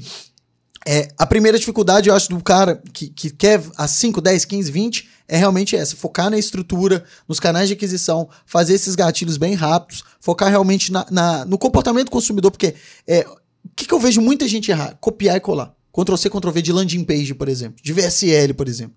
Cara, faça a VSL um pouco melhor às vezes, né? Como assim? Coloca ela pra tocar e às vezes com 10, 5 minutos ou 3 minutos já abre uma landing page de baixo com a promoção, mas com umas provas sociais diferentes pra validar, com alguma reportagem diferente do assunto. E aí, com essas reportagens você vai criar o quê? Mais autoridade. Então, qual que é o erro desse pessoal da landing page? Eles copiam e co- fazem tanto Ctrl C, Ctrl V, que às vezes a landing page deles não quebra a objeção que tem que quebrar. Por que, que a gente bota reportagem lá? Por que, que a gente coloca prova social? Pra mostrar que não é só a gente que tá vendendo nosso produto, tem gente que corroboram com o nosso produto, falando, cara, esse produto é bom, esse produto é legal. E às vezes até na prova social dá pra você montar um mini storytelling lá.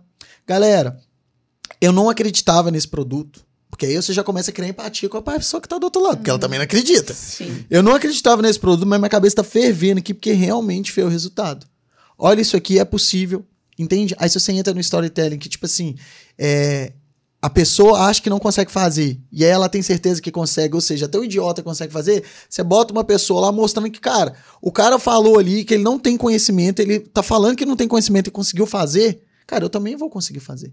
Então você começa a quebrar esse tipo de objeções. Então, assim, você já faz uma landing page forte. Então, focar a estrutura pra mim é isso. É você realmente ter uma landing page que você sabe que tá convertendo, ter um criativo que tá convertendo, saber utilizar desse criativo fazendo dark post, fazendo ranqueamento de comentário, porque isso tudo contribui, corrobora pra quê? Corrobora pra você vender mais. Você conseguiu vender mais, você começou a vender 5, 10, 15, 20. Beleza, aí você entrou em mini escala, agora você já tá vendendo bem. O que, que você tem que focar? No tráfego pago, que é esses canais de aquisição, mas começar a fazer um tráfego orgânico. Pra você ter o quê? Longevidade, perenidade. O que, que eu te falei, igual eu dei o exemplo aqui, de você ter uma página falando de saúde, por exemplo. Vamos supor que o meu produto é de saúde. Vamos criar uma fanpage falando de saúde. Entende? Eu vejo muita gente criando, assim, o que dá muito certo, não sei se vocês já viram, criando fanpage às vezes de médico, por exemplo, entendeu? Para poder vender alguns produtos e tudo mais. Mas começa a postar coisa de saúde lá. Começa a trazer um público que quer consumir esse produto. Porque ele vai começar a consumir produto de saúde aqui, às vezes ele não vai comprar agora na sua mão, mas lá na frente ele vai. Então você tem que investir tempo nisso também. Entende? Pra você ter mais perenidade. E lá na frente, quando você já tá em escala, pra mim é você focar o quê? Num LTV. Entende que é o Lifetime Customer Value, que é o que? O tempo que o, o, o- cliente gasta na sua mão. Só que aí tem um problema, dependendo do produto, você não tem LTV. É, é, é uma compra só. Mas você pode ter o quê? Aí que entra a estratégia. Pera aí. Vamos, vamos para a estratégia agora? Acabei de pegar um produto, eu sei que ele não tem LTV. Mas qual que é o downsell que eu posso fazer nele? Às vezes a pessoa não vai pagar 197, mas o que, que eu consigo vender para ela a 59? Que às vezes eu vendo ela por 59 agora, depois ela vai comprar o de 197. Aí eu tô aumentando o LTV. Porque ele já gastou 250 reais na minha mão. Ele não gastou só 197. Entendeu? O que, que eu consigo fazer de upsell? Entende? O que, que eu consigo fazer de cross-sell? Vender junto para ele, numa promoção, num combo. Aí eu já tô aumentando meu LTV.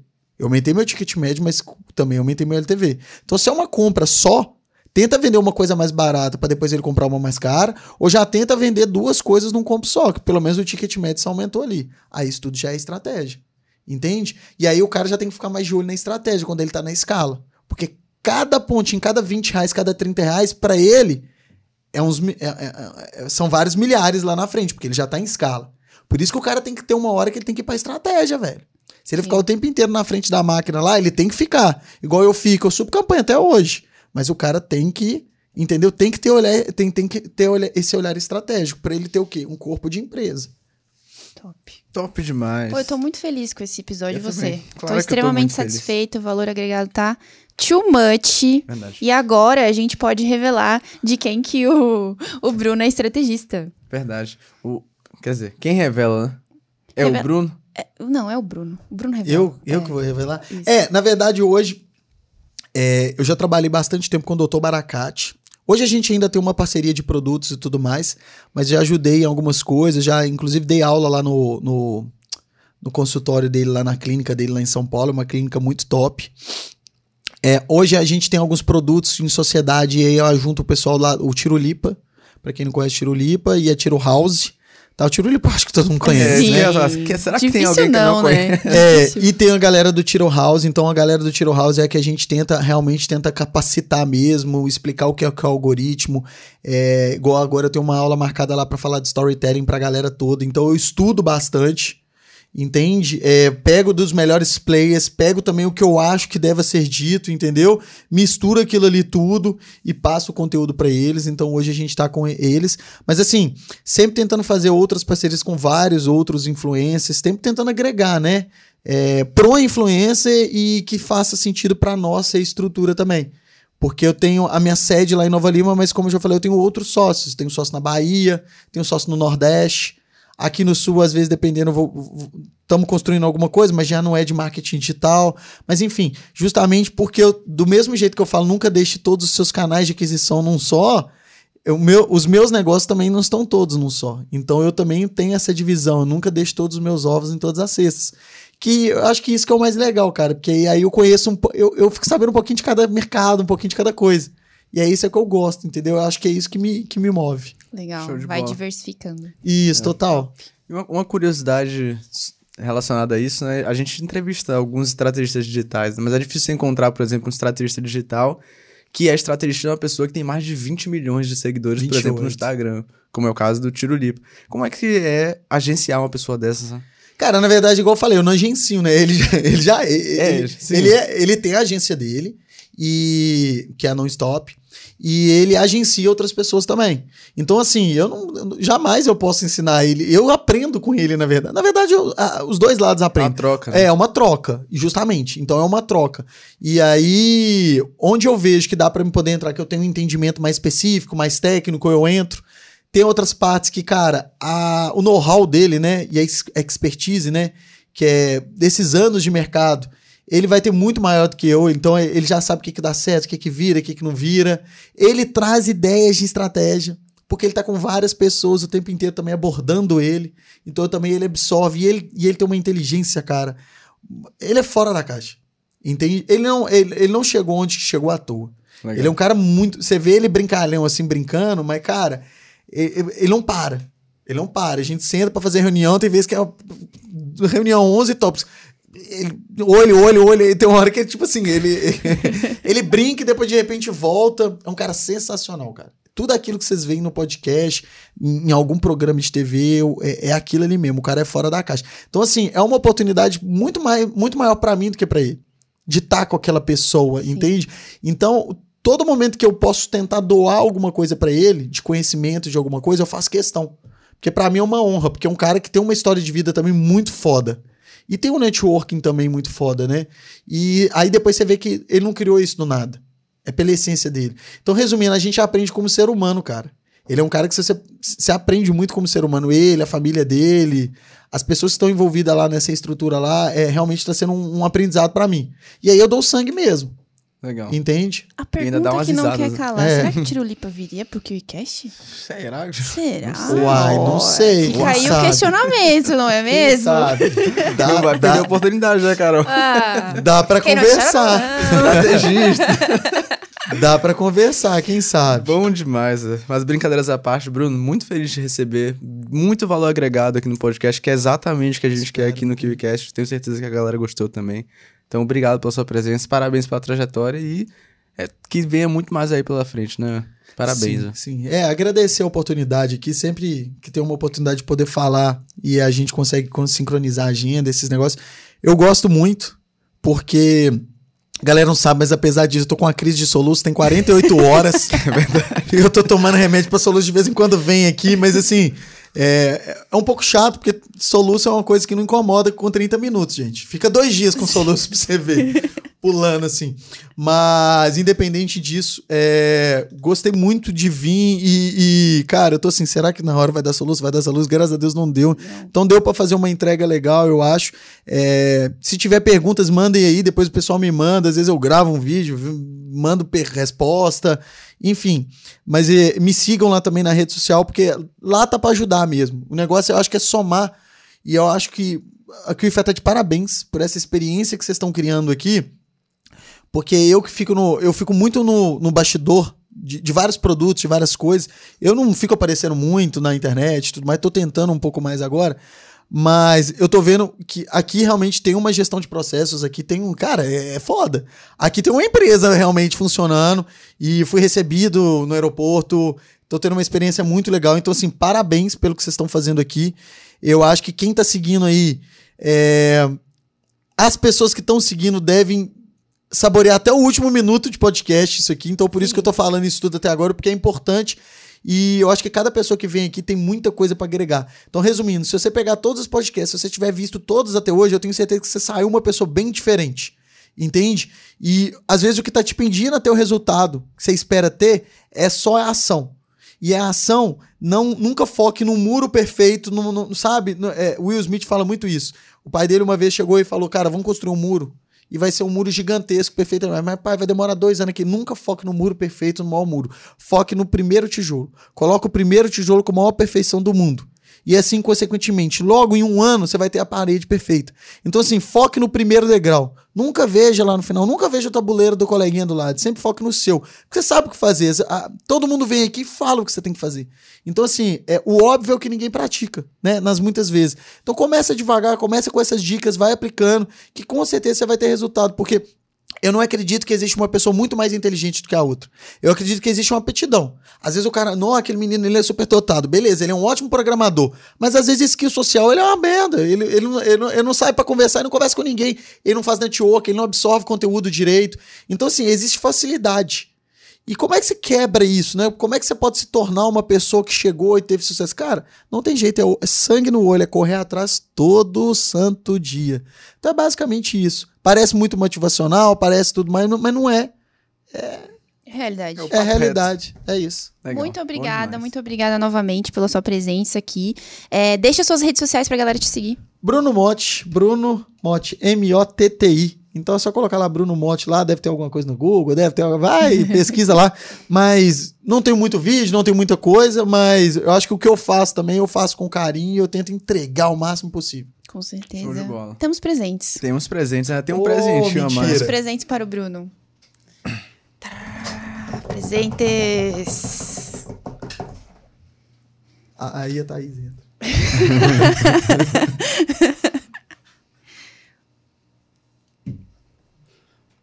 Oh, Isso aqui vai cortar esse momento agora. Por quê? Porque agora vai ter que cortar de qualquer jeito. Pera aí. Ah. Não vai.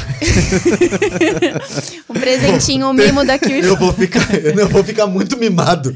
Eu cheguei no hotel, tinha um roupão. Eu cheguei no, no, no, no aeroporto, tinha uma limousine. Aí eu cheguei pra gravar o podcast aqui, eu recebi isso. Eu não vou aceitar menos que isso quando eu chegar em Nova Lima. eu vou mandar pro meu time, tira uma foto aqui, ó. Manda pro meu time. Eu não aceito menos que isso. Gente, Meu. muito obrigado pelo carinho. Sério mesmo. Valeu. O que vocês estão fazendo aqui é, é, é vale ouro. E assim, vocês sabem, né? Eu já falei, nada é, mi- nada é na hora. Agora imagina o tanto que vocês estão construindo agora e com as estratégias corretas, é lógico, né? Imagina daqui a seis meses, daqui a um ano, daqui a um ano e meio. Então, assim, não tem limite. Por isso que vocês estão fazendo. Eu acho que é lógico, né? Como tudo na vida, é não, é não ser mediano. Exato. Legal. É, vocês não estão sendo, vocês estão entregando uma excelência aqui, mas com, mui- com, com convergências de estratégias, o que vocês estão fazendo aqui, vocês podem produzir para escalar o Brasil inteiro, assim, porque eu acho que a gente ainda vive muito num, no nosso universozinho de marketing digital. Na bolha. É, bom. É, eu acho que existe uma bolha muito grande. E eu, eu falo disso porque eu, sa- eu, eu, eu vim de fora. E aí eu não conhecia os pormenores e tudo mais. Agora imagina se a gente consegue amplificar isso a nível Brasil. Que é uma coisa que cê- vocês têm total é, é, é, capacidade de fazer. Então, parabéns mesmo. Obrigada, Valeu. Bruno. Muito obrigado. Eu tô muito feliz com felizes. esse episódio. Se você chegou até aqui, parabéns, porque então você não é uma pessoa mediana, assistiu o vídeo todo, Total. extraiu muito conteúdo, porque o Bruno aqui compartilhou com a gente. E se você gostou desse vídeo, dá like. Comenta aqui qual foi o insight que mais pegou, puxou em você uma coisa. Ah, não, isso aqui vai mudar minha vida. E compartilha com seus amigos, com quem precisa é, também saber que tem interesse sobre estratégias e estrate- a parte de estratégias no digital. E o que mais, Marcelo? Se inscreve no canal, Se ativa o inscreve sininho no canal. para receber quando tiver os próximos podcasts. Eu vou deixar um desafio, então. Opa, Esse pessoal que deixa as perguntas aí, deixar as perguntas mais bem elaboradas, depois a gente manda o material, ou se precisar, a gente faz até um e-book. Olha, só. Olha, Olha lá, isso. olha a gente lá. faz até um e-book pra poder mandar, mas assim, é dúvida, é dúvida cirúrgica mesmo pra gente ver que realmente pra tentar é, avançar mesmo o, o degrauzinho de vocês. Eu quero ver você subindo o degrau. Então tudo que vocês tiverem aí é lógico, né? Mais uma vez, tudo é teste na internet, tudo é teste na internet. Mas a gente tem um background que eu acho que dá pra gente estar ajudando aí vocês. Então as melhores assim, depois qualquer coisa vocês mandam, a gente faz um e-book. Olha Top aí. demais, show de Olha bola. aí. Se você ficou até o final, ganhou presente. Aí, não foi só o Bruno que ganhou isso, foi por isso que eu fiquei até o final. É isso aí, galera. Eu te vejo no próximo KiwiCast. Tamo junto. Tamo junto, valeu.